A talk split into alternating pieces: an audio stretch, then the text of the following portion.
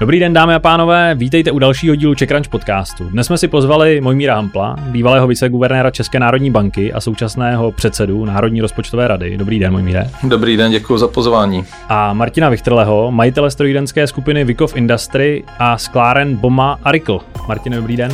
Dobrý den. Řeč dneska bude o penězích, o biznisu a současnosti budoucnosti české ekonomiky, mimo jiné. A u poslechu vás vítá Ondřej Holcman a můj kolega Luboš Kreč. Dobrý den. Mojmíre, asi první otázka by šla na vás.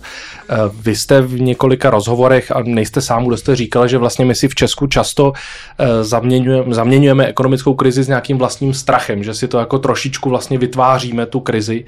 Eh, z tohohle pohledu nemáte pocit, že se možná i jako pro tu veřejnost, která byla vystrašená jako v poslední jako době spoustu takových negativních zpráv, že se začíná možná trošku blízkat na lepší časy, že se ta situace trošku zlepšuje, Inflace už jako zdá se trošičku začíná jako polevovat, e, i ty zprávy třeba z Evropy, z Ameriky přicházejí docela dobré. Pohlížíte na to teď, jako že se dostáváme do nějaké možná trošičku optimističtější fáze vývoje ekonomiky? Hmm. Tak je to jako z povodní. Eh, jestli si pamatujete povodně, tak tady jsme v Karlíně, takže, takže možná jo. Eh, ten, to klíčové slovo v povodní je vždycky kulminace, kdy už to bude kulminovat, jo, kdy budete mít ten, ten, ten vrchol a kdy, to začne, kdy začne voda klesat, tak v tomto slova smyslu si myslím, že možná tu, tu, tu kulminaci toho problému máme za sebou, jakkoliv pořád ty nejistoty a rizika jsou velká. Nikdo neví, co se přesně může odehrát na frontě, nikdo přesně neví, Eh, jaká, jaký meteorit může spadnout ze, ze světové ekonomiky, ale v těch, u těch věcí, u kterých jsme předpokládali, že, že můžou být jako velký špatný, tak se zdá, že nakonec to nebylo tak velký a tak špatný a že, že, že to nejhorší eh, může být za náma, ale to nic nemění na té první části. Já jsem rád, že to připomínáte, protože já jsem sám z toho často, já jsem depresivní z toho, jak jsme my Češi depresivní, jo? že vlastně často mluvíme o krizi opravdu v okamžiku, kdy máme strach z budoucnosti, kdy to není jako uh, hmatatelná nebo strašně silně pocitovaná bolest, ale strach z toho, že by ta bolest mohla, mohla přijít. přijít. A to je, to, to, to my máme u nás hrozně, hrozně, hrozně silně. Já si vzpomínám, že ještě v loňském roce jsem vedl debatu s některými podnikateli, kteří říkali, a nebyl to teda Martin, eh, kteří říkali, a v únoru a v březnu to všechno klekne. Co? Pak, pak jsem šel na nějaký rozhovor do televize a tam eh, nejmenovaný místo předseda vlády e, říkal, že zažíváme máme nejhorší krizi od začátku 20. století. A teď já jsem říkal, jako vážně, tak my jsme tady zažili prostě dvě okupace, dvě totality, prostě znárodňování majetku, příchod komunistů, odchod komunistů, prostě rozdělení země a tak dále. Opravdu tohle, když nejsem schopen sehnat prostě restauraci na rodinnou oslavu, protože jsou všechny plné, opravdu tohle je ta největší krize od začátku 20. století, tak určitě objektivně řečeno není, ale ten strach byl po dlouhé době opravdu mohutný a myslím, že vlastně zasahoval celou společnost, vlastně všechny společenské vrstvy, všechny příjmové skupiny eh, a byl to strach z toho, že opravdu velkou část vlastně toho životního standardu eh, budeme, budeme muset obětovat a to tady nemůžu ťukat, abych vám neudělal tady zvukové problémy, ale eh, to, to, to, to myslím, že, že ta, tento typ toho existenciálního strachu uh, asi, asi je pryč pro tuto chvíli. Hmm. To je vlastně, řekněme, trochu ten makropohled a vy, Martine, jako majitel velké firmy, která zaměstnává stovky lidí, jak na to vlastně pohlížíte i na tu náladu, jaký vlastně popsal Jestli máte strach z budoucnosti? to je samozřejmě pořád, ale, ale ne tak strašlivě. Já musím souhlasit s tím, že vlastně eh, k té kulminaci asi už došlo. A už jediný, co si po těch pandemích eh, běžících válkách, energetické krizi dokážeme už představit tak snad nějaký pár meteoritů a to už by bylo asi moc, takže, takže ta situace se opravdu reálně sklidňuje a, a sklidňuje se i v tom podnikatelském prostředí, které je obzvláště lekavé teda k jakýmkoliv vlivům a tak snad se blízká na, na lepší časy a a je opravdu nutný si říct, že i, i když opravdu ten jsme pesimisticky pesimističtěji laděný národ, tak, tak vlastně se máme docela dobře a jsme úspěšným státem, to si málo kdy říkáme a, a vlastně eh, není nad si stěžovat, ačkoliv ty problémy jsou prostě nekonečný, které vždycky se řeší. Hmm. Já s tím strašně souhlasím. S tím. Já ještě vlastně, než přejdeme i k těm problémům, které je potřeba řešit a které v té ekonomice jako nepochybně jsou, tak eh, ono jedno z těch klíčových témat, které se v posledních měsících řešily, byla samozřejmě inflace. A eh, já jsem si říkal, že když jsem vlastně koukal na to, jak se teď hodně eh, ukazuje, jak Češi začali šetřit a vlastně omezují tu spotřebu, jestli vlastně se Češi z pohledu vás, jako řekněme makroekonoma, bankéře, jestli se Češi nezachovali jako úplně příkladně protiinflačně, že se to vlastně nepropsala ta inflace do těch nějakých dlouhodobých očekávání a že Češi to prostě zbrzdili a vlastně pomáhají tomu eh, to jako zastavit, tomu zdražování a té, tému indexu spotřebitelských cen a jeho růstu. No, eh, Češi především jednají jako typicky, to znamená velmi ekonomicky. Hmm. Eh, Češi jsou řízení přes, přes peníze, přes kalkulačku a přes, přes peněžní ekonomické incentivy, takže mě teď pobavil jeden politolog, který říkal, jako že, že Češi se semknuli a e, v zájmu e, obecného dobrého začali šetřit elektrickou energii a energiema obecně, tak to jsem se musel fakt pobavit, protože tak to prostě není, jo, to jsou, jsou vysoké ceny, tak prostě Češi, Češi šetří, jo, to není, to není jako žádné, žádné semknutí. A v tom, v tom omezení spotřeby je to víceméně to tež, prostě je to přirozená a, a u Čechů rychlá reakce na, na, na změny cen, na změny relativních cen a i, i, i změny vlastně celkové cenové hladiny, takže Eh, to si myslím, že je víceméně očekávané, v pořádku. A teď je te, ta, ta B toho příběhu, ta druhá část toho příběhu, jestli se to skutečně propíše nebo nepropíše do toho, kolik budou Češi požadovat na mzdách. Po, na to jsem se právě po, chtěl v zamě, zeptat. zaměstnavatelích, na jaký vlastně, na jaké tempo růstu si zvyknou a budou ho považovat za normální, eh, protože pak ta normalita se, se propisuje každý rok do, do inflace a zbavujete si eh, hrozně těžko a to ještě pořád nevíme. To vlastně ukáže letošní rok. V každém případě je fakt, že prostě inflace je vysoká, hmm já jsem až překvapen, jak uh, vlastně relativně hladce společnost tak vysokou míru inflace uh, přijímá v zemi, která byla vždycky drtivě antiinflační, antidluhová a anti, antiinflační. Vysvětluji si to jenom tím, že prostě uh, zatím funguje ten faktor, že lidi nepřichází o práci, že v zásadě všichni pořád mají nějaké příjmy, že to není spojeno prostě s, nějakou, s nějakým brutálním jsou tam omezením. Tak, jak, jsou, tam, jsou tam nějaké zdroje z minulosti, nějaké nějaké poštáře z minulosti i na úrovni podniků, konec konců. Je to strašně zajímavé, že vlastně od covidu poprvé jsme zažili ten stav, že podniky mají víc e, volných prostředků než nabraných úvěrů minimálně od, od, od eh, bank. Takže polštáře dohromady prostě s tím, že, s tím, že ten trh práce je pořád takhle přehrátý, vedou dle mého k tomu, že Eh, že to vlastně snášíme, ale jestli z toho budou eh, dlouhodobě změněná inflační očekávání, uvidíme. Já z toho celkem mám strach a eh, tak to nechci být jako depresivní, jo. Jestli to říkáme. se můžete. To ne, ale, ale, ale že bych si uměl představit, že budeme třeba dva a půl roku mít takhle vysokou inflaci a centrální banka bude jenom tak naznačovat, že jako doufá, že to příští rok odezní, to no. je pro mě teda, to je pro mě tak trošku, trošku nový svět, to je nový normál. No. Martine, u vás teda ve firmě zrovna tým, eh, jak to vlastně pocituje? Chodí lidé a chtějí navyšovat platy o inflaci, nebo jak ta jednání probíhají? To bylo jedno z velkých témat samozřejmě. I... Tak samozřejmě ten tlak na ty mzdy je nejenom infl- daný inflací, ale prostě daný nedostatkem pracovní síly.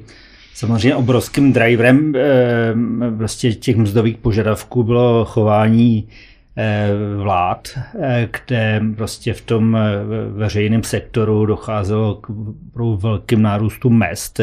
V České republice státní zaměstnanec prostě vysoce předstihuje tu biznisovou sféru, což je, jako myslím, celká specialita. Takže, takže myslím, že, že jak odbory, tak zaměstnanci se chovali poměrně rozumně, vždycky záviselo, v jaký, jakým stavu byl ten daný, daný podnik, chápali tu situaci, která, která nastala, takže nedocházelo ani, myslím, nedošlo vůbec eh, k nějakým eh, sociálním neschodám, jo, mm-hmm. což, je, což taky svědčí o poměrně velké stabilitě té společnosti. A, A e, myslím, že když se bude chovat rozumně ta vláda, zejména vůči teda všem svým zaměstnancům a nárastu mest, tak, e, tak ta, ta, ta zatáčka se vybere docela, docela dobře. Je, je nutno si taky říct, jako, jak e, rostly rychle reálné mzdy před před tou, před tou pandemí, které byly daný reálným růstem mest, plus teda ještě změnou zdanění, kdy, kdy prostě ten příjem z těch lidí rostl e, takovou rychlostí, že bylo jasné, že to dlouhodobě udržitelné není. Čili teď došlo k nějaký korekci tou inflací, a, ale dá se očekávat, že v příštím roce zase dojde, bude docházet už reálnému růstu mest. Což ale vlastně znamená, že pokud by se podařilo samozřejmě tu inflaci jako srazit v nějaké dohledné době, tak ten výskok teďko by byla opravdu nějaká korekce, narovnání toho určitý disproporce, která tam jako dlouhodobě byla, že třeba ceny potravin teď narostly výrazně, ale je pravda, že mnoho let před předtím jako rostly jako velmi málo, že jo?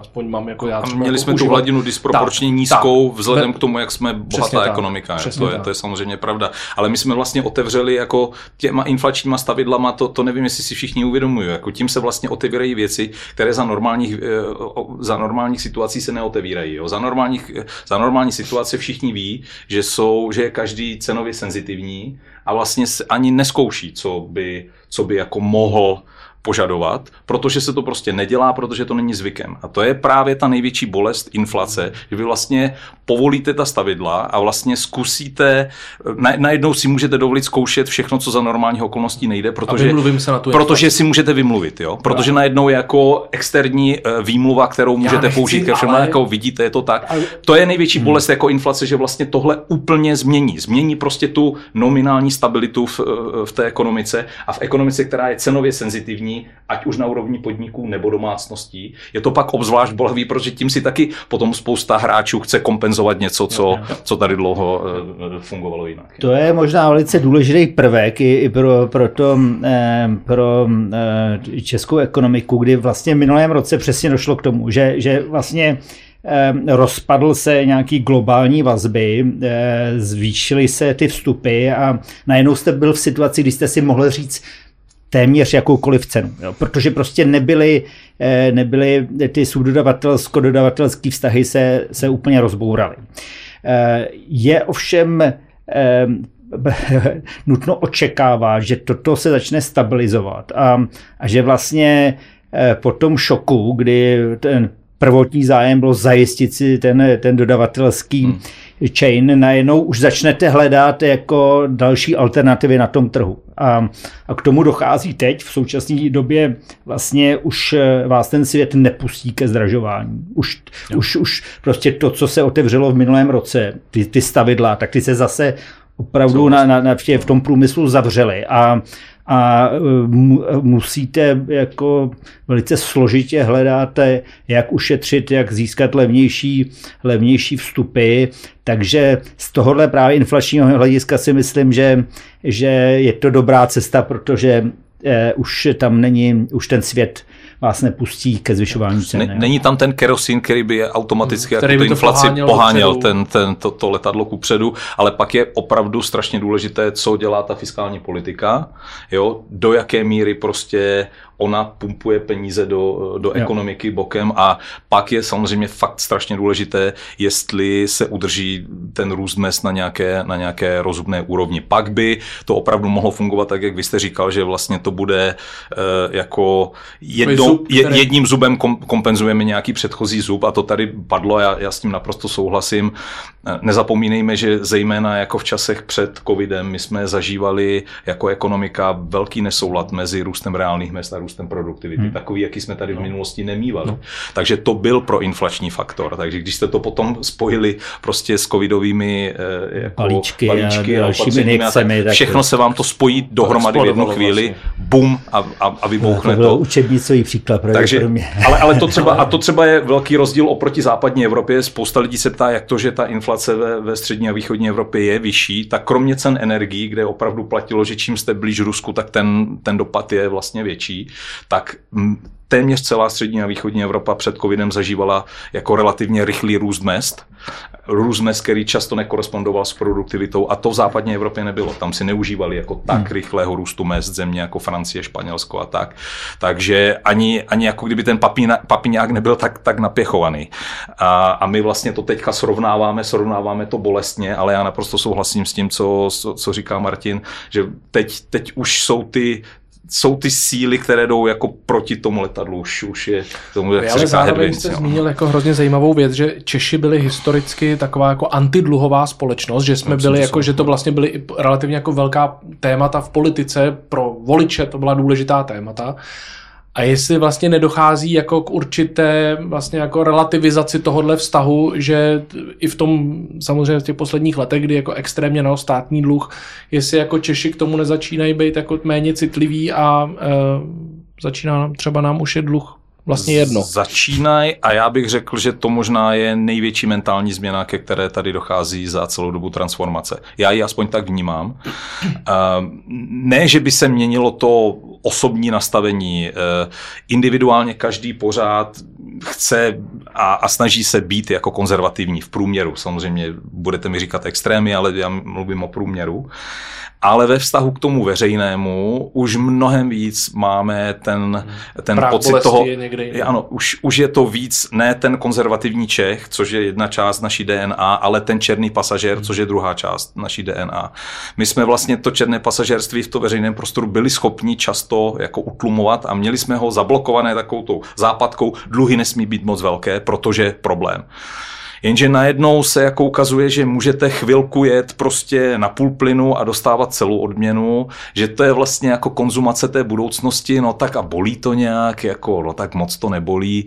To vlastně jsme my, to my zažíváme podle mě od roku 1989, s covidem jsme to zažili úplně poprvé a já mám pocit, že se to části společnosti vlastně zalíbilo, že to je jako no, nový, že droga, to takhle jde. Protože to, to je opravdu droga. Vlastně vy nemůžete tu dávku snižovat, vy vždycky musíte no, jenom, jenom zvyšovat. na Itálii, tam v podstatě tam... není schopna uspět jakákoliv strana, přesně, která, přesně, která by přestala rozhazovat ty peníze. A já si myslím, že přesně teď je poslední nějaký moment, kdy kdy se máme šanci ještě vrátit do toho mindsetu, že utrácet nad, nad rámec prostě rozpočtu je špatně a, a vrátit se do, to, do toho, do toho myšlenkového eh, stavu, že, že máme utrácet to, co si vyděláme a Eh, a protože jinak nám hrozí přesně ty lejžanský jo, jo, eh, to... pohledy na, na, na ekonomiku. Já, já jsem teď byl o Velikonocích v Itálii a jenom konkrétní příklady. Sice jsem byl v té bohaté části Veneto, ale to znamená části, která je velmi průmyslová, velmi srovnatelná vlastně s náma. Eh, je neuvěřitelné, jak jejich debaty, které vedou prostě v restauracích, tratorích a pizzeriích, se vlastně vedou ohledně, ohledně toho, jak ten obrovský dluh, a to je normálně téma pro běžnou hospodskou debatu. Jo? Eh, jak vlastně eh, způsobuje, že, že strašně moc peněz se vydává na důchody, na obsluhu dluhu a pak nezbývá prostě na normální infrastrukturu. Zbuzuje to frustraci, zejména v té severní části, která má pocit, že to vlastně platí nejenom sobě, ale, ale, ale celé Itálie. Narůstají tím prostě takové ty sentimenty, které jsou strašně nebezpečné jako z hlediska stability té společnosti a země eh, do budoucna. Tak já bych teda, pokud bych mohl, tak já bych se radši jako italským scénářům vyhnul. Hmm. Jo. velmi, velmi, velmi rád a, a zavčas proto eh, jako taky investujeme i jako nervy, jako rozpočtová rada úsilí do toho vysvětlování toho, že já si taky myslím, že to je vlastně poslední okamžik, kdy se dá ještě zatáhnout a nebolí to tak strašně moc. Samozřejmě nějak to bolet bude, ale ne tak strašně nebolí, moc, aby hlavně, to zničilo tu společnost. v té společnosti ne, ne, ne, ne, nerozpukne zcela ten pocit, že se dá utrácet cokoliv přesně, a že to nebolí. Přesně, jo. Přesně. A, a pak eh, to je asi ten důležitý zlomový bod, který je no, přesně, nepřekročit. Přesně. Ale, ale je tam jedna věc, která si myslím, že zůstává schovaná pod těmi velkými čísly o, o rozpočtech a deficitech ono to tak jako působí trošku imaginárně, abstraktně. Tam jsou konkrétní věci. My jsme eh, systematicky za zejména za ty poslední 3-4 roky navyšovali výdaje v těch klíčových videových položkách, to znamená penze, zdravotnictví, školství. Teď to bude samozřejmě obrana pro řadu lidí určitě správně, ale v těch klíčových to jsou čtyři největší. A zároveň jsme salamovou metodou ukrajovali ty příjmy.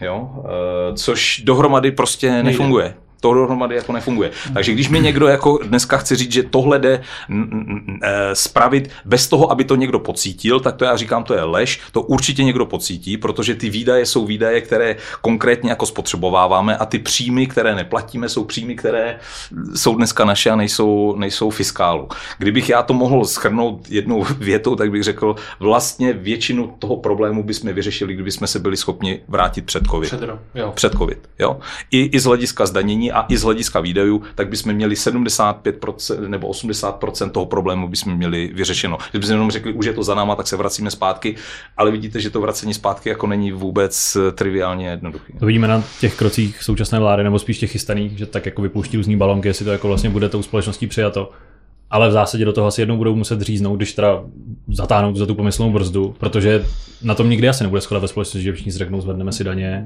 No jasně. Nikomu no, se to nebude logicky. No, no jasně, ne, protože my, my sami jako voliči to vlastně nechceme. Jo. To nechce nikdo. to nechce nikdo. Že ono kohokoliv se zeptáte, jestli je správný se zadlužit, tak vám řekne, že to je špatný se zadlužit. Ale jako když jde o ten stát, to je něco tak jako efemérního, vzdáleného, že ale i tam to, to spousta lidí... velkou politickou odvahu. Ne, i tam to spousta lidí uzná, ale je to, je to takové to uznání toho černého pasažera. Obecně se s tím má něco dělat, ale v no. žádném případě se to mě nesmí Přesně dotknout. tak, přesně jo? tak. Chraň pán a v tomhle, stavu, v tomhle stavu je teď celá společnost. Jo? Obecně je to víceméně špatně, ale žádné řešení se nespí dotýkat mé peněženky. A nebo služeb, které já spotřebovávám od státu.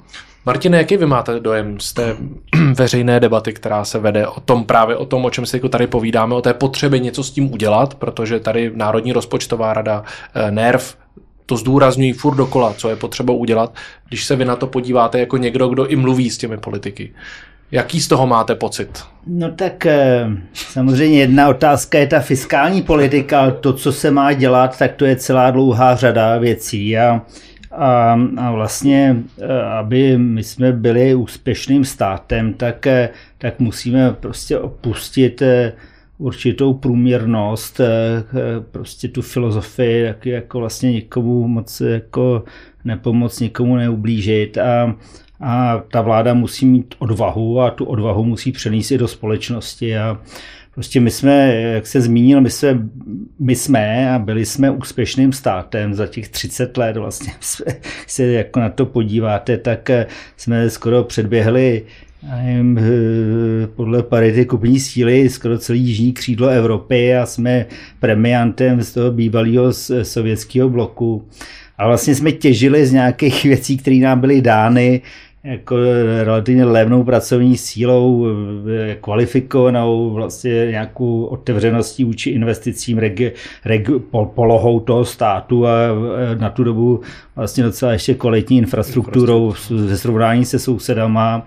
A vlastně tyhle všechny věci jsme nějakým způsobem už jako vyčerpali a, a teď jestli se chceme dál posouvat, posouvat a dohnat, dohánět nebo ten, ten ten, ten peleton jako e, vyspělých států před náma, tak, tak prostě chce to další odvážný kroky a, a, a ta společnost, ne, nejenom ta vláda, by k tomu měla být připravena. A, a to je asi tou největší výzvou. Samozřejmě ta fiskální politika je toho součástí, ale je to, je to celá řada věcí, které které by nás mohly posunout dál. Prostě když někoho chceme dohnat, tak musíme běžet rychlejší než oni a, a, to se nám, myslím, teď už jako trošku přestává dařit a potřebujeme dostat nějakou další nový impuls. Je pravda, že jsme vlastně jedna z mála zemí Evropské unie, která jako se v tom hospodářském výkonu ještě nedostala zpátky no. před, před COVID. nebo kolika, no, že myslím, že dvě, dvě nebo tři země takové jsou, což pro nás není úplně typické. Jako my jsme opravdu byli ta, byla ta země, která, jak bych řekl, úspěšná, která může být ještě úspěšnější a která věří uh, trošku v ten úspěch. Teď jsme se zasekli, jako kdyby jsme zůstali stát na místě. Jo. No. A přitom jsme za těch 30 let transformace udělali uh, jako skok neuvěřitelný to, to, to, to zvýšení eh, bohatství na čtyřnásobek během 30 let, to já si myslím, že zase takové tři dekády hned tak jako nezažijem, aby, aby něco takového bylo vůbec možné, ale je, je, je dobré, přesně jak říká Martin, aby, aby to pokračovalo, aby jsme nezůstali stát na místě a aby jsme se, ne, aby jsme se ne, ne, nepřesvědčili, že vlastně to stačí. Jo, jo, že prostě ta ekonomika to... potřebuje výrazné změny, jinak se prostě dál neposuneme. Ten, ten, ten, Eh, ten úspěch byl vlastně, my jsme jako vzhledem k Německu, jsem někdo, někdo mi to říkal už, ne, ne, že vlastně jsme na nějakých skoro 80, necelých 80% HDP no. Německa což jsme prý nebyli, Nikdy na, na, nebyli naposled, když jsme teda těžili v Kutný hoře stříbro, no. ale to jsme byli takovou dubajskou ekonomikou nebo ekonomikou ropnou, jakože... To říkal Mirek Zámečník. jo, že jsme jeli na té spotřebě jenom za, za to stříbro, hmm. takže hmm. jsme na tom dobře, teď se prostě musíme odpíchnout z toho základního problému české ekonomiky, na kterou prostě teď trošku dojíždíme a to je to, že jsme velice kvalitní subdodavatelskou ekonomikou a my musíme získat eh, eh, do českého hospodářství vlastní produkty, vlastní značky, musíme prostě být schopni ty věci eh, prodat a, a růst na, na, na téhle přidané hodnotě, která nám celá zásadně chybí v tom hospodářství. Musíme vybudovat vlastní kapitál, aby prostě veškerý pořád nemizel někde, někde za hranicema a to jsou asi ty největší výzvy, složitý výzvy, který stojí před tím českým průmyslem, který prostě najednou vlastně, když ztratil ztratil eh, ve spousta aspektech ty, ty, ty svý zákazníky, který si ho vlastně sami našli, tak je, je trošku eh, až někdy dezorientovaný a neví kam jít. Jo. Protože prostě mu právě chyběla ta jejich obchodní politika, jejich vlastní jejich, jejich produkty. Jo. Což je dlouhý, dlouhá, dlouhý běh samozřejmě, ale je to jediná cesta, jak se, jak se z toho vyvrat. Čím to je, že ta ekonomika se od toho roku 2020, kdy přišel covid, že se jako vlastně nevrátila zpátky a do té doby jako šlapala aspoň na oko šlapala dobře. Je to to, že se sešlo jako několik prvků, je to ta malá jako přidaná, no, menší přidaná hodnota, automatizace, eh, teď odešli hmm. Ukrajinci do toho, jako já, co jsou ty já na to mám nějakou No, je to asi opravdu se sešlo víc věcí. Víc věcí dohromady. To, to je jako od toho, že samozřejmě ten, eh, že ten eh, průmysl český je energeticky náročný, že samozřejmě se mu eh, rozpadly nějaký trhy, že samozřejmě automotiv to prostě ještě úplně nerozchodil, jako to, co se s ním, co se s ním stalo. A eh, takže prostě těch faktorů tam vlítla celá, celá řada a jak se říká, že ten čert dělá na jednu hromadu, tak myslím, že to bylo trošku co nás jako hodně, hodně postihlo. No. Já bych tomu jenom dodal, to je, určitě, to je určitě pravda. Já nevím, jestli si to uvědomujeme, ale eh, problémem české ekonomiky je, že ona v těch dobrých časech Eh, umí jet mnohem rychleji než, než i ti ostatní, eh, se, se kterými se hmm. porovnáváme. A v těch ty špatné časy míváme mnohem horší než ti, než ti ostatní. Jo. To je to, o čem jsme se bavili na začátku. Očekávání, depres, maniodepresivní, eh, maniodepresivita prostě české, české duše, jako, která, je, která je naprosto neuvěřitelná. Akorát, že tady vlastně tu, tu depresivní část prožíváme mnohem díl než dřív. To byla, jako nezapomeňte, že my jsme měli nejdelší recesi někdy v těch letech 2012 a 13. A, to teď vlastně... Přesně, jsme si to udělali sami, kdy a udělali jsme si to, a furt mluvila a, o tom, a udělali, jsme si to, udělali jsme si to sami, protože špatné zprávy lidi věří i vládě, které jinak nevěří. To je jako v Česku no, jako no, velmi typický. A, a to vlastně, my, my jsme se vlastně z toho trošku depresivního módu pořád ještě covidového pořád jako nedostali. Jo. To je, je, to, je to neuvěřitelný, trvá to tak strašně dlouho, pořád to tam trochu, trošičku je. A ke všem těm faktorům, které, které říkal Martina, abych předal jeden. Eh, my jsme ekonomika práce, my jsme ekonomika, ve které se vždycky vlastně nějak ctil kult práce a, a to, že si to člověk musí odpracovat. Ctilo se, když jako třeba ten představitel státu, třeba jsme ho neměli rádi, a aspoň je pracovitej. Jo? To je kultura práce, protože my v téhle zemi nemáme nic jiného než naši práci. Naše myšlenky a naši práci, nic jiného není. Už nemáme ty stříbrné doly jako tehdy, už nemáme Jachimova Kutnou horu jako Dubaj střední Evropy.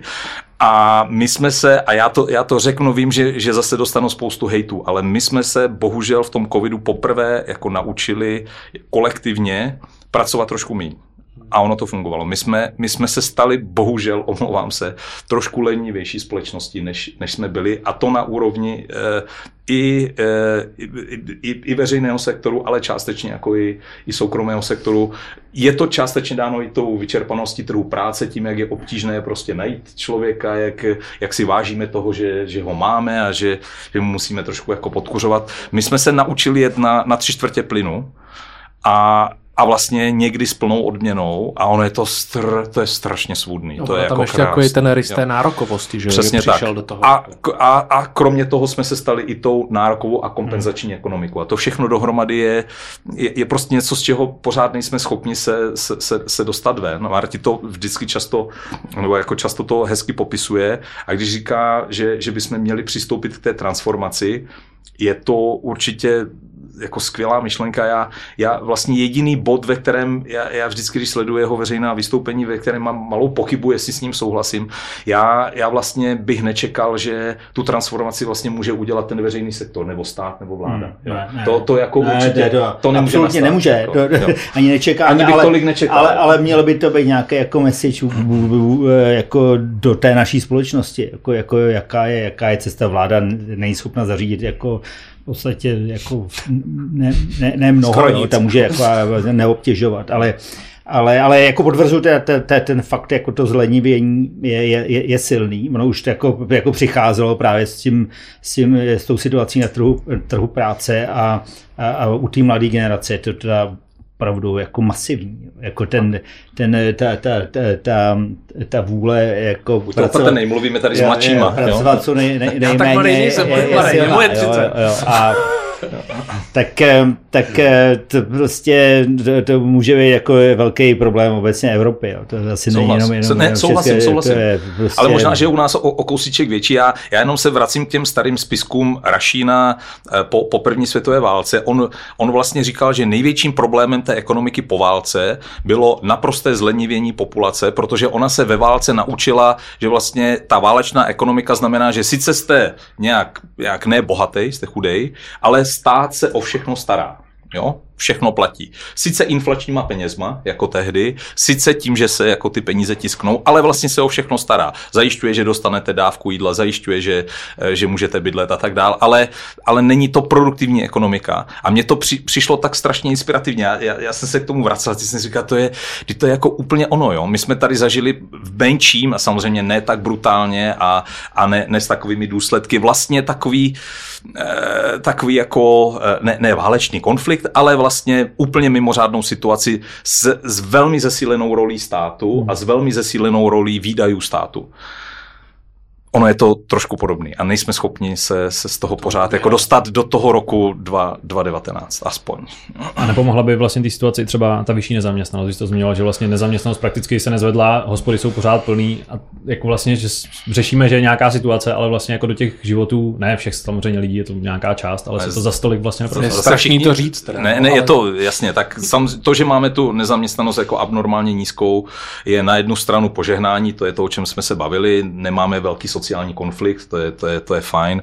Na druhou stranu je to samozřejmě bolest, zejména pro, pro podnikatelský sektor a myslím si, že tady je zcela oprávněná správná kritika podnikatelského sektoru, že v téhle situaci pořád ten veřejný ještě přibírá, pořád přitahuje další lidi, vytahuje ty lidi z trhu práce. problém, Jo. jako ten absolvent vlastně, nebo člověk, který jde do toho pracovního prostoru, tak, eh, tak eh, ten stát mu je schopen na- nabídnout vlastně prostě teď se bavím o nějakých exponovaných povoláních, ale nabídnou v podstatě docela dobrý místo, kde vlastně se moc nemusí téměř nic dělat jo, a za dobrý peníze, takže, takže To je, jedna, to je jeden konec, jako na tom vstupu na trh práce. A zároveň máme zejména teď s vysokou inflací, s mimořádnýma valorizacemi, zase máme velkou incentivu a znovu říkám, Češi se řídí přes kalkulačku, k tomu vystupovat z trhu práce dřív, protože je teď pro spoustu lidí jako atraktivnější za, zažádat si o předčasný od- odchod do důchodu. No to je- to to katastrofa. Takže To je- máte na obou těch stranách, jako vlastně máte incentivy, které vás vedou k tomu vlastně nebýt v té,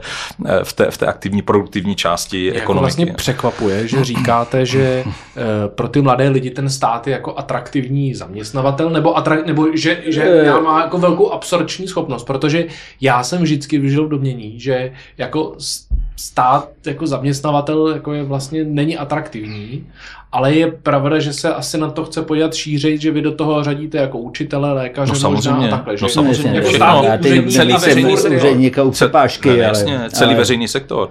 Veřejný sektor zaměstnává zhruba 940 tisíc lidí, ale podstatná část z nich půl milionu jenom školství a zdravotnictví. Jo.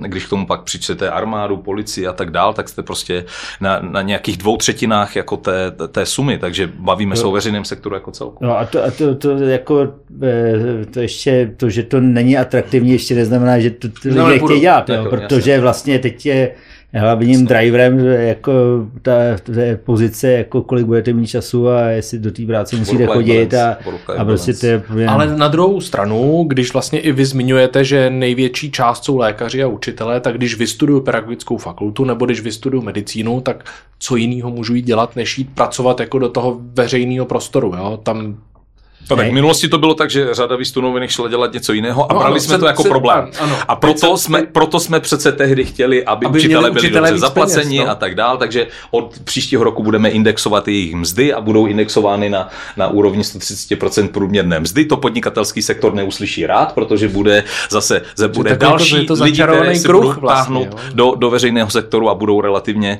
jako dobře zaplaceni. A to, to všechno je fajn. Já jenom k tomu dodávám, i ten nárůst výdajů ve školství, ve zdravotnictví, i ten na důchody, vlastně by, by jsme jako obyvatele České republiky mohli brát jako pozitivní, že eh, se zlepšuje třeba nějaká kvalita veřejné služby, kdyby to nebylo uděláno tak, že to děláme na dluh. My, my pořizujeme tento typ veřejných služeb a platíme veřejné zaměstnance, na které nemáme prostě fiskální příjmy. My děláme něco, na co si potřebujeme půjčovat i na tu, na tu, běžnou, eh, na tu běžnou spotřebu. A to je, to je prostě potíž. To vidíte, že to, že to děláme neudržitelně a z toho vznikají prostě potíže na trhu práce a z toho vznikají i ty rozpočtové potíže. A i ty inflační potíže. To je všechno jako spolu, spolu propojený. Jako, no. Takže eh, jenom, jenom jako by- bych řekl, že, že vlastně ta náprava opravdu vlastně začíná od nějaké finanční a fiskální nápravy toho státu, že ona potom se umí propít do, do všech těch oblastí, o kterých mluví Martin. A jak je to vlastně s pracovní sílou v průmyslu? My se tady často bavíme s internetovými technologickými firmami, ten stav na vývojářském trhu je popsaný. Jak je to vlastně v průmyslu, i třeba s ohledem na eh, pracovníky z Ukrajiny a jiných zemí, jak se to vlastně vyvíjelo v posledním roce? Jestli je ta situace vlastně ještě víc neudržitelná, než byla, nebo je to vlastně furt plus minus stejný? No tak ta situace je komplikovaná úplně ve všech oborech. To asi vlastně ten nedostatek pr- pracovní síly je od eh, vysoce kvalifikované až po úplně nekvalifikovaný, nemluvím o průmyslu, mluvím o všech, o všech, eh, o všech prostě segmentech toho podnikání nebo státu. Asi ten hlavní problém je samozřejmě Ukrajina, že, že sice přišli z Ukrajiny 100 tisíce lidí, ale spousta jich se vrátilo a to byly právě ty kvalifikovaná síla pro průmysl a stavebnictví. Eh, Další asi velký problém je, že hlad po pracovní síle je, je, je všude eh, ve světě a zejména v Německu. A, a spousta kvalifikovaných pracovníků, spousta pracovníků ze zahraničí prostě má to tady jako určitou eh, zastávku a v podstatě oni jdou za svými kolegy eh, příbuznými a jakmile někdo odejde o 100 km nebo 200 víc na západ a řekne, hele, to je to celé dobrý, přijď za- náma, tak, eh, tak dochází k posunu vlastně této, z této pracovní síly. Čili, čili eh, to je zcela zásadní, eh, eh, aby jsme měli schopnost eh, tu pracovní sílu přilákat. Tady se nebavíme o tom, o kvotách, dneska jsme se o tom bavili s panem premiérem, ale vůbec o schopnosti českého státu někoho přesvědčit, aby k nám šel prostě žít, studovat nebo pracovat nebo podnikat. A, a že to je taky zásadním faktorem úspěchu pro daný stát. Jo. Čili, čili musíme se na to dívat z toho pohledu, že Česká republika eh, v minulosti tr- trpěla jako značnou emigrací kvalifikované síly. Trpí pořád, jako aby, ono to není vidět, ale spousta lidí opravdu odchází, mladých lidí, kteří tady studovali, jdou do zahraničí, anebo prostě kvalifikovaný pracovní síly ze zahraničí, která zase postupuje směrem na západ. A že my musíme mít schopnost ty lidi udržet a nabídnout jim, neklást jim překážky, a, a protože to je jediný jediná spása. Jako. Není ono to tak, že se vždycky říká, že Česká republika je otevřená ekonomika, ale my jsme jako otevřená ekonomika, řekněme, biznisově v té jako expozici vůči tomu západnímu trhu, ale otevřená z pohledu lákání lidí, tak to teda vůbec nejsme vlastně. To my jsme no. jako jestli se nepletu, sem dostat no to jako je, někoho jako mimo Evropskou znám, unii je skoro nemožný. to že jo? konkrétně řešili, ty, ty, to je úplně složitý, dokonce to vede k tomu, že prostě, prostě spousta těch kvalifikovaných pracovníků ztratí nervy a prostě že takového státu vůbec nechce jít a, a spousta lidí nechce stát čtyřhodinový fronty prostě někde prostě v nějakých divných prostorech. Jo. A, e, a tak, e, tak to je strašný handicap. Jo. To je prostě handicap, který, který prostě si nezvládneme a jestli, ne, jestli nezvládneme sem ty lidi tahat, tak na to dojedeme, protože, protože nakonec oni nám budou platit i důchody. No. No. No, že, že prostě tady, tady prostě stála představa, že jsme odbočili k těm důchodům, jo, ale že, že lidi mají pocit, že si spoří na důchod. Jo to je úplná prostě nesmysl. Jo. My platíme, my, my co odvádíme, tak to platíme důchodu našim rodičům. Jo. My si nespoříme vůbec nic. Jo. Takže když někdo řekne, já jsem jako spořil, odváděl na svůj důchod, strašné peníze, vůbec nic. Všechny ty peníze dal svým rodičům. Jo. A teď je jako jeho jediná spása, že prostě někdo na něj bude pracovat na ty jeho důchody. No. Eh, a to asi je nutné takhle komunikovat té společnosti, že, že, že bez toho, že tady v dalších dekádách nebudou jako lidi pracovat, tak naše důchody neexistují. No. no ale tak už teď vidíte, jak ohromný téma se stává z toho, že by se někdy v roce 2040 mohl být odchod do důchodu 68 let nebo něco takového. Po roce 2030, já myslím, že to asi... No, ale že to je tak vzdálený a stejně už teď jako se z toho stává jako velmi jako riskantní politické téma. No, Nevím, kudy z toho ven vlastně. Ne, ne, takhle, samozřejmě je to, je to, je to, to, že, ten, ten věk dožití se zvyšuje radikálně a bude se zvyšovat a tudíž, že bude muset pracovat déle, je, je tady jasný. Je taky nutný si uvědomit, že ta ekonomika bude možná za 30 let vypadat trošku jinak. Jo. Asi tady nebudeme nebudem kopat uhlí krumpáčem a, a, a prostě asi ta práce bude vypadat trošku, trošku jinak a bude nám umožňovat prostě být v tom pracovním procesu déle, jako asi ne ve všech procesích, proto, eh, pozicích, ale a prostě na to se ta pracovní eh, trh bude muset jako zaměřit. To znamená, že prostě bude muset umět nabídnout práci těm lidem, kteří, kteří prostě nebudou kopat krumpáčem, ale budou dělat jiné věci a, a, a to vlastně, když se podíváte na to, jak vypadala česká ekonomika před 30 lety, co dělají lidi a co dělají teď, jako já nevím, jestli v nějakých 20. 30. letech v průmyslu pracovala pětina oby, obyvatelstva, teď tam dělá procento a, a jenom nějakým joystickem na, na, nebo někdo něco namačká do traktoru a tento sám z, z orávy kopá, takže, takže bych se toho nebál, jako toho prodlužování a, a že si myslím, že eh, že ty, že to technologicky ustojíme, takže že ty lidi budou být schopní pracovat déle. No.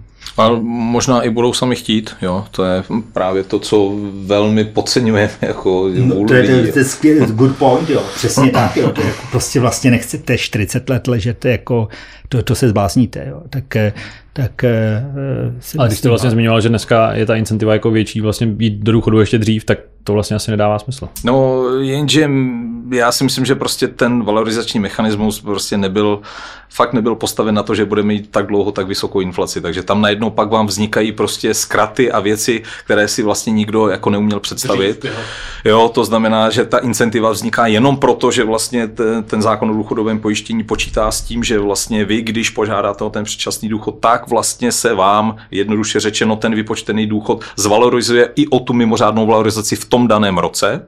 To znamená, vy vlastně děláte, vy děláte rozhodnutí, já radši si myslím, protože ta inflace příští rok bude nižší, tak já si to radši nechám vypočíst teď i s tou mimořádnou valorizací a započíst tam, protože kdybych šel za rok nebo za dva, tak ta mimořádná nebude a ten e, základní důchod se mi o to nezvýší. A to je, to je vlastně, to říkám, to jsou, to jsou vlastně nezamýšlené, vždycky, vždycky prostě ty věci mají nezamýšlené hmm. důsledky. Nezamýšleným důsledkem jako vysoké inflace je, když ji máte takhle dlouho, že, že vznikají tyhle, tyhle prostě prostě perverzní nebo paradoxní situace. Ale eh, dobře, to je jako, dejme tomu, faktor, který se týká třeba roku nebo dvou, ale to zásadní je to, eh, o čem mluvil Martin, prostě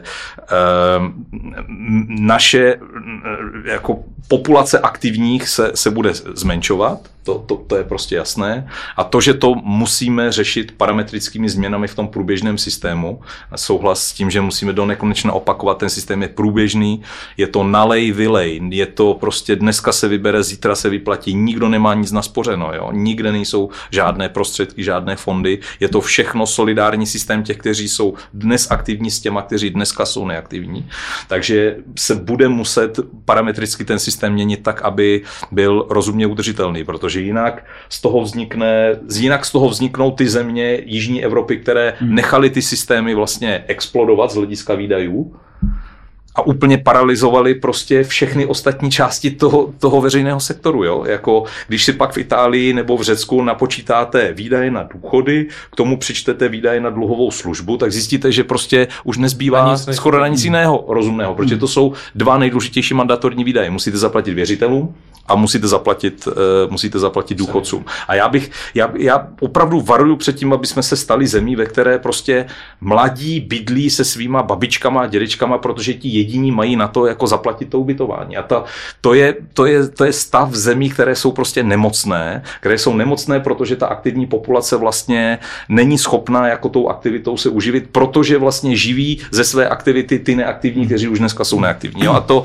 to, to, tomu prostě musíme zabránit. Ten systém musí fungovat nejenom pro dnešní důchodce, ale i pro budoucí. A to, že jakékoliv zásahy do důchodového systému jsou politicky citlivé, no samozřejmě, že jsou, protože populace seniorů narůstá. Jo, to je, to je jasné. Jenom vždycky prostě ale... fascinuje, proč, když se baví, jako když vlastně je to téma za ale právě. 10, a 15 let, tady často někdo to ne, teď je z toho nervózní. Pane Křeči, ne, vy si neumíte představit, kolik mi chodí hejtu, jo? takže já vám řeknu, že typický seniorský hejt končí v okamžiku, kdy já vysvětlím, že třeba to prodlužování věku odchodu do důchodu si týká mě. No přesně.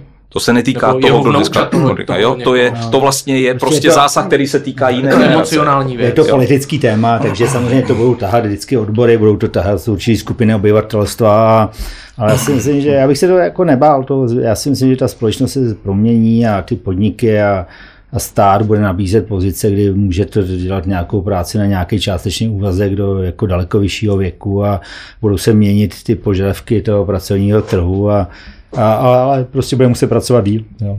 Vracíme se vlastně k té záchranné brzdě, nebo která by se měla nějakým způsobem udělat.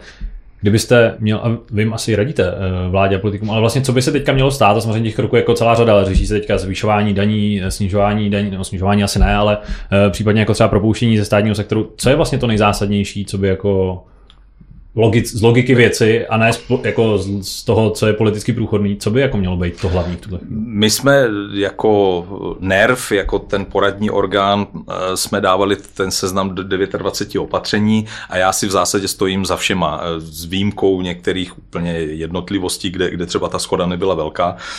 Tak já si stojím za všema a úplně, úplně jednoduše dost by, dost by pomohlo, respektive téměř by stačilo.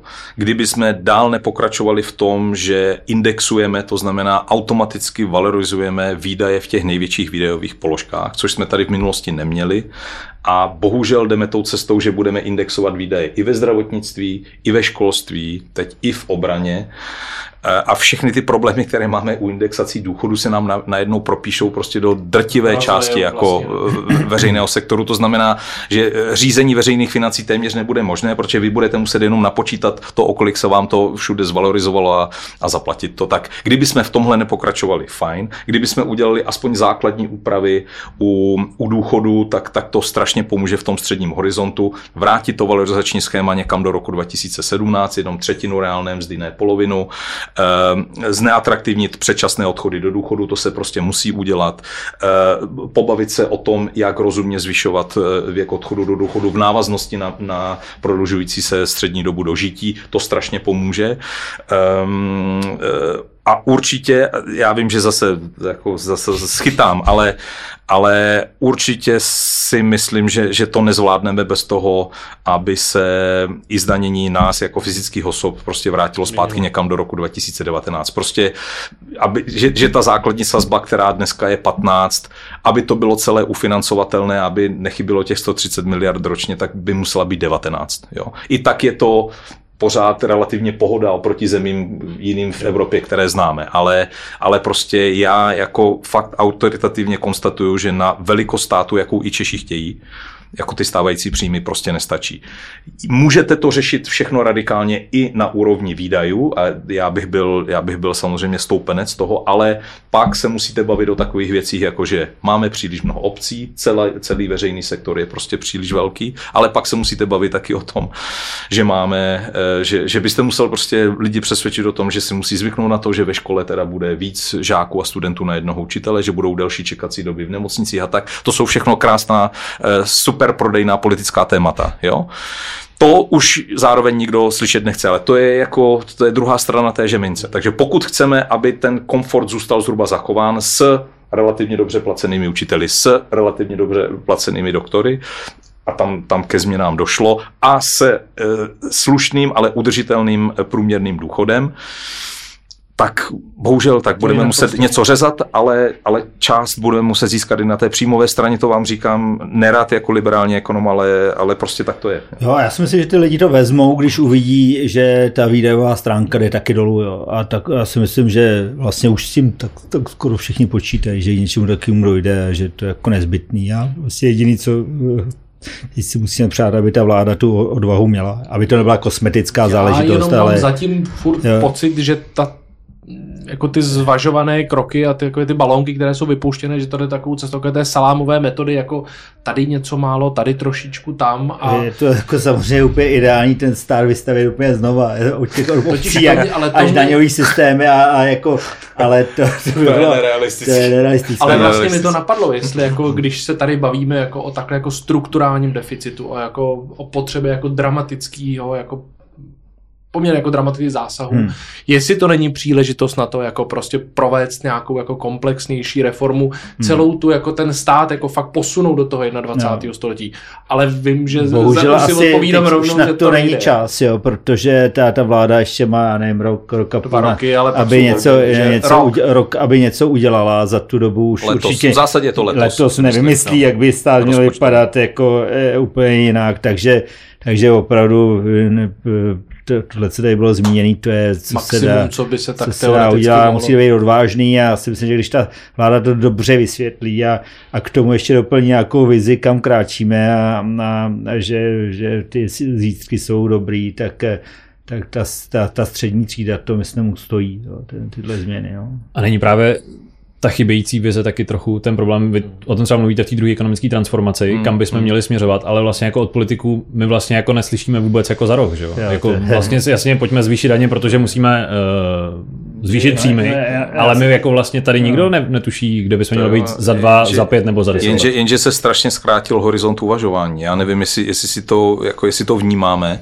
ale horizont uvažování Eh, ve veřejném sektoru, ale částečně i v soukromém sektoru se prostě hrozně zkrátil. Strašně se zkrátil z let někdy na, na půl roky nebo, nebo i měsíce a v to je ne, neslučitelné prostě s úvahou o, o hlubokých proměnách, které třeba se projeví za, za dvě volební období. Proto si myslím, že, že nám třeba takhle neúplně ne dobře funguje debata o digitalizaci celého veřejného sektoru. To je to přesně, je to zkrácený na, na, na, na, na, prostě na pár měsíců. Teď, jako na pár, pár měsíců. Let. A ono je to často jako i ve firmě. Tady, tady není zas, tak, podle mě tak velký rozdíl uh, mezi, mezi firmou, nebo firmou, kterou já, já znám třeba víc zevnitř, jako bankou a veřejným sektorem, protože i digitalizační projekty ve velkých komplexních soukromých institucích jsou často takové, že nejdřív na začátku musíte investovat, jo?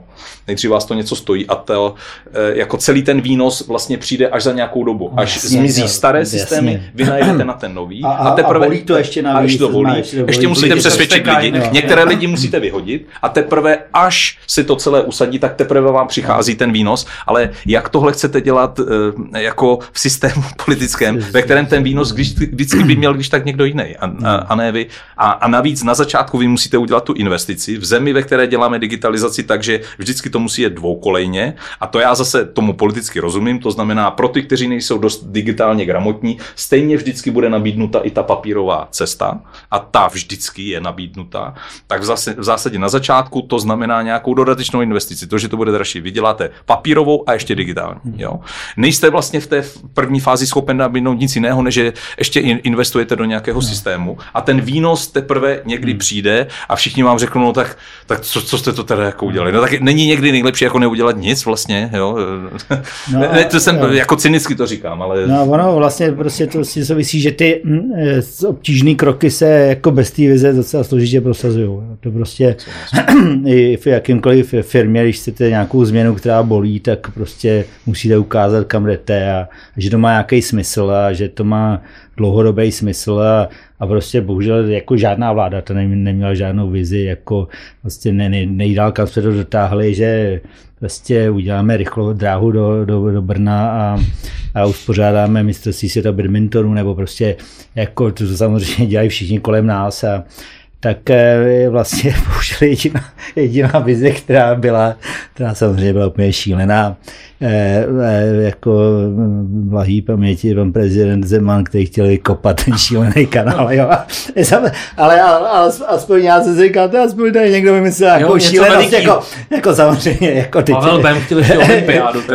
olympiádu nebo něco takového, jasně, ale ale, ale bylo by za čím jít aspoň. Ale bylo, jako já teď, neři, já teď ten kanál jako opravdu teda jo, jo, říkám v úvozovkách, jako, ale, ale něco tady fakt jako takového chybí, jo. Aby jsme si udělali s něčím nějaký nangáno a řekli se, za tohle má cenu prostě nějakou tu barikádu, kam styčíte ten prapor a, a, a o něco usilujete, jo. A to ta vláda bohužel nemá. A, já jsem to a teda pak od je, žádného politika neslyšel. A nikdy jste, ale to je, to, je, to, je, to souvisí vlastně s tím, jako kdo jsme a kam jdeme a to je vůbec vůbec o českém brandu a, a aby, jsme se, aby jsme se pochopili vlastně, co, co my vlastně jako národ chceme, vůbec nikdo neřekli a, a nevíme vlastně kam, kam kráčíme a vlastně to největší nebezpečí je ta průměrnost. Jo. To, to prostě my, my, my, se furt snažíme zprůměrovat. Jo. My jsme vždycky byli jako takový jako, jako flat, jako když někdo vyčníval text a, a, a vlastně jsme jako extrémně rovnostářskou e, jako zemí, jo, což na jednu stranu je dobře z hlediska sociálního směru,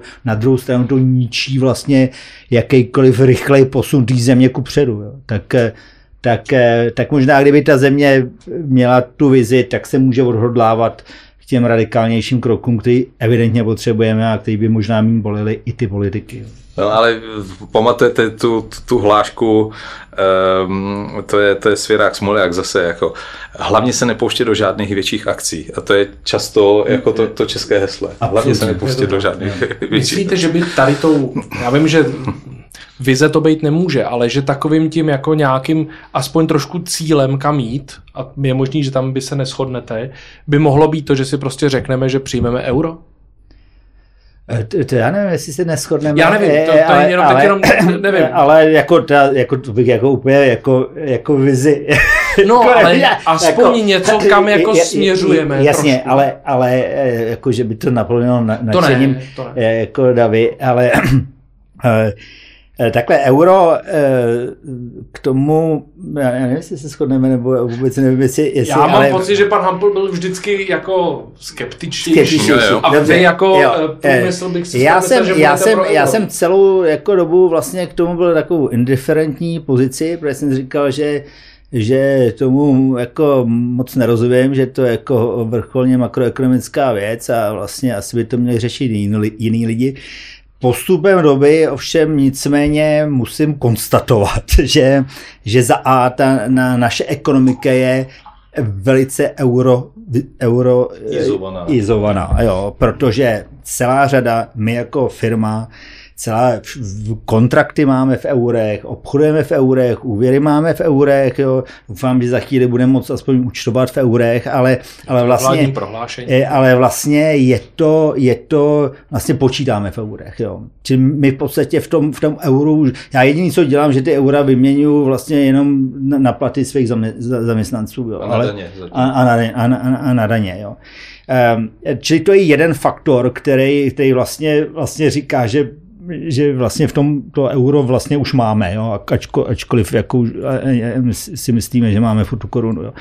A druhý prostě jako velice zásadní uh, point, jako proč to euro mít, jo, je politický. Jo. Prostě my, my jsme se trošku někde vždycky pohybovali na hraně toho východu a západu a někdy jsme přepadávali na jednu nebo na druhou stranu. Teď jsme shodou okolností vlastně extrémníma okolnostmi byli prostě jakož přivlečený jsme rychle utíkali. No, stačilo jako, takhle a mohlo jako, to jít na druhou jako stranu. přesně k Chebu teď utíkáme, ale, ale nedávno jsme jako překali úplně jiným směrem. Jo. A, takže, takže a, a, zase to tak, ono se to zase změnilo, Bůh ví, co bude zase za 10, 20, 30 let. Jo.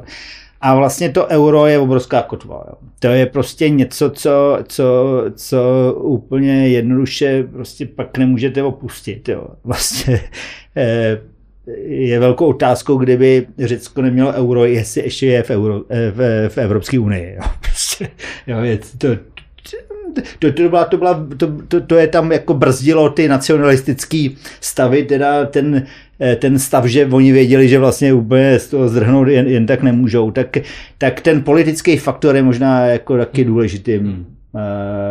věc, věcí k zamyšlením. No, no. No, tak to já samozřejmě zareaguju, protože tomu tématu se věnuju dlouhodobě. Když jsme mluvili o té vizi, tak já musím říct, že jako pozitivní vize pro mě v oblasti měnové politiky vždycky byla ta, že budeme tou zemí, která je schopna tu stabilizaci zvládat vlastníma silama. Což mimochodem po velkou část transformace právě tak bylo. Vždycky jsme byli ta země, která byla mezinárodně vnímána, bylo to tady řečeno, jako stabilní politicky, makroekonomicky, prostě dluhově, měnově.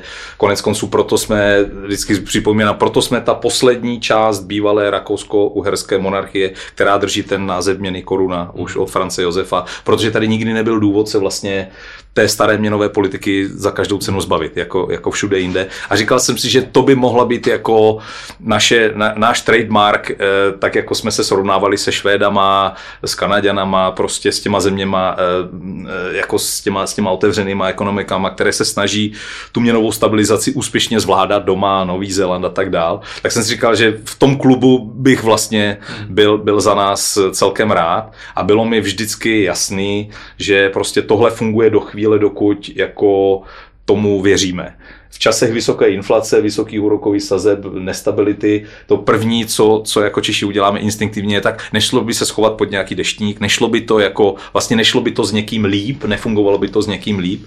Já ale jenom připomínám, že ten klub třeba z hlediska fiskálních pravidel tak se nechová zdaleka optimálně, jako nedodržuje svoje vlastní pravidla a nedodržuje téměř systematicky, tak nevím, jestli je to jako pro mě jako makroekonoma, jestli je to ta, ten automaticky jako lepší klub, ale rozumím tomu na úrovni úrovni podniku, rozumím tomu na úrovni prostě jako té, téhle, téhle úvahy. A jenom k tomu dodám, abych to malinko jako spochybnil, že my jsme strašně eurizovaná ekonomika právě na úrovni korporací firem. Ale vždycky jsme byli, na rozdíl od řady jiných eh, zemí střední a východní Evropy, velmi málo eurizovaná ekonomika na úrovni domácností ty, typická no. česká domácnost vždycky spořila v korunách a půjčovala si v korunách. To vůbec nebyl ten stav, no. jak je typický v Chorvatsku, částečně byl v Maďarsku, no. celý, celý Balkán, částečně Bacha, to tak bylo jako i v Rakousku ve vztahu ke švýcarskému franku. My jsme vlastně tohle na úrovni hmm. domácností nikdy nezažívali. Nikdo to nikdy nemusel řešit. Prostě bylo to koruna, v korunách spořím, v korunách si půjčuju a v zásadě to fungovalo eh, relativně, relativně fajn. Tak eh, v téhle úrovni eurizace pořád jako české domácnosti jsou uh, koruna lovers, hmm. jako, jo, ne, ne euro lovers. A myslím, že, že to, že podniky se spontánně prostě eurizují, v tom není vůbec žádný jako problém, ani to nějak neneguje tu, tuhle, pozitivní, tuhle pozitivní vlastnost na úrovni domácnosti, protože ten, kdo má prostě přirozené zajištění, má příjmy v eurech, může splácet v eurech a není v tom jako žádná, žádná potíž. Ale vy teď, Martine, asi musíte řešit poměrně dost euro kurz, ne? Když je, nebo to není nic, jako co by, protože teď tak, 23, 30 nebo kolik je Co to stojí, to zajištění. Tak je to docela jako něco to stojí. masakr. Samozřejmě, tak jako nějak jsme taky zajištění proti tomu, ale jako je to, je to jako jenom když se podíváte na ty mzdy vlastně v tom eurovém vyjádření, tak tak ty rostou prostě jako ďábelským tempem. Jo. Jo, jo. jo. A, tak eh, to je taky vlastně specifický jo. jako problém. Vysoká toho, inflace a kurz, vemte si, že, že jako reálna, reálný, reálný kurz vlastně posiluje strašně silně, takže my vlastně tímto způsobem ztrácíme konkurenceschopnost jo. relativně hodně. Kdybyste se podívali, jak rostly reálně mzdy v eurech, tak je to prostě pořád raketově, jako letíme nahoru. Je jasně, že jsme tady byli, tím mzdy jsme měli prostě trošku pod, podhodnocený, ale, ale všechno má svůj, svůj, eh, svůj strop a eh, tak teď jsem teda... Ale ona, ta silná koruna je přece zároveň jako protiinflační To samozřejmě. No, ale to zároveň samozřejmě. z pohledu no. jako exportérů to říkám, a to, to, potenciálu pro nějaký ne, investice, rozvoj firm je to, to samozřejmě to tak je a je to jako, ta měnová politika vždycky jako někomu dává, někomu bere, jo, to, to každá změna měnově politického nástroje, ať už kurzu nebo úrokových sazeb někomu dává, někomu bere, bez toho není schopná jako fungovat, takže to, to tak samozřejmě je, ale já si myslím, že i na té nejvyšší úrovni abstrakce, abych tak řekl, se aspoň shodneme v tom, že to určitě není ten nejdramatičtější problém jako české jo, to ekonomiky. Jo, to, jo, není, jako, to, to není největší problém a takhle, Já jsem to vlastně ne, ani nemyslel, opravdu... že by to měla být ta vize, to jo, euro, spíše jo. si to nějaký aspoň jo. jako jeden z bodů, ke kterému by se dalo... Jo. A se nějak... ten kurz je prostě vždycky, vždycky problém, jo, jo. jako s tím, jako, je to, jako kdyby tohle odpadlo, tak jako vlastně to, to by, to by, to, to by bylo taky hezký, že spousta lidí by nemělo co dělat, spousta finančních analytiků, kteří to furt vám něco říkají, jaký bude kurz, jako by mohli prostě normálně jít k soustrohu a něco dělat užitečného. Ale jako já říkám, mě, mě osobně víc bolí to, že prostě když jedu přes to dolní dvořiště, tak jako 30 let jako transformace, kdy máme jediné dálniční spojení jako s Rakouskem, jo, s tak důležitou zemí pro nás obchodně, investičně. To třeba bych řekl, to je jo. rána, kterou dostávám víc než to, že e, jako neplatím Nebo stejnou měnou jako jedete po deseti letech do Polska a zjistíte, jak ohromný pokrok oni udělali ve výstavbě dálniční tohle, sítě. Tohle bych řekl, že, že jsou jako praktické věci, které, které mě asi trápí víc. No. Hmm. No, No, tak jo. A aby jsme to možná uzavřeli, když si tak bavíme o těch vizích, a vlastně vy jste teďka naznačil, co by vlastně měla být ta vize ve vašich očích klidně, té země jako kam směřovat a jestli to lze nějak jako jednoduše popsat, tak jak vy vidíte z pohledu, vlastně nechám na vás tam, kam jako mířit, jestli bychom se měli někým inspirovat, tady se často zmiňují nějaký jiný země, jestli vlastně to dává smysl nebo jít tou vlastní cestou, eh, neustále jako omílaná montovna, což mi přijde vlastně taková jako jediná vize v tom, že aby jsme už nebyli tou montovnou, ale neříká se to druhý. Ne, ono zase úplně nejsme, já to slovo nemám úplně rád, my tady máme řadu super sofistikovaných výrob, které nejsou eh, často v okolních zemích a nejsou jiné v Evropě. My se taky zase Češi, Češi zase často schazujeme, jo, jako um, to není, není, není, to tak zlý jako s tou montovnou, ale kdybych měl já říct svoji vizi, tak vlastně pokračovat v tom, co, co tady bylo řečeno, to znamená pokračovat v tom bohatnutí, v tom, že budeme předbíhat ty ostatní v tom pelotonu. Ne, že by to bylo špatné, Fakt jsme zažili úspěšné tři dekády, dle mého jako super úspěšné tři dekády, i když si to nechcem přiznat, ale bylo by naprosto skvělé, kdyby z té pozice, nevím co, 30. nejbohatší ekonomiky světa, eh, která je prostě srovnatelná s velkou částí Evropské unie, kde jsme na těch 100% eh, průměru HDP EU, tak kdybychom jako ještě předbíhali dál kdyby, kdyby jsme měli tu rychlost, kdyby prostě ta, kdyby ten stav, kdy jsme teď tu rychlost ztratili a prostě stojíme na místě, kdyby jsme se znovu nakopli a, a šli dál. Mně by to v zásadě, možná to je takové, jako že se jenom držím při by to vlastně dost stačilo jo, na, na, na příští dekádu. A vy, Martin? No tak ta, ta vize, to je sformulovaná vize je poměrně složitá záležitost, je to o celospolečenské diskuzi, je to o diskuzi politických elit, je to, je to o něčem, co se nemění přesně při každém volebním, volebním období, ale ale prostě něčím musíme něco, ně, ně, měli bychom při, přivnést něco jako nějaký silný impuls do té společnosti, něco nového, čím budeme zajímavější, zajímavý ve světě a, a za mě to je, je jedna z možných cest je opravdu být, mít schopnost přitáhnout e, jako lidi kvalifikovaný, schopný, kteří tady budou chtít studovat, pracovat, jako podnikat, nabídnout jim prostě to, aby ta země se jim, se jim otevřela a na tom budovat svý bohatství. A, tak eh, těch, těch, těch cest, jak dát dohromady tu vizi, nebo jak tu vizi jako dát, je, je celá řada, ale musíme na tom začít pracovat. Jo. Je prostě ten, hlavně ten největší má obava je právě upadnutí do té do tý průměrnosti a, a měli bychom najít to, v čem jsme dobrý a to podporovat a, a trošku, trošku být odvážnými a, a k tomu držím palce nám všem i naší vládě. Tak budeme věřit, až se příště potkáme, že budeme zase za o krok blíže těmto pěkným myslím. Pánové, snad jo, snad děkujeme jo. za návštěvu a zase někdy navidíme, ať se daří. Tak jo, děkujeme. My, my děkujeme za pozvání. Mějte se pokud se vám dnešní Crunch podcast líbil, můžete se ve vašich podcastových aplikacích přihlásit k jeho pravidelnému odběru a nezapomeňte ho také ohodnotit. Více informací o dalších hostech a inspirativní příběhy ze světa startupů, biznisu i technologií najdete na checkcrunch.cz.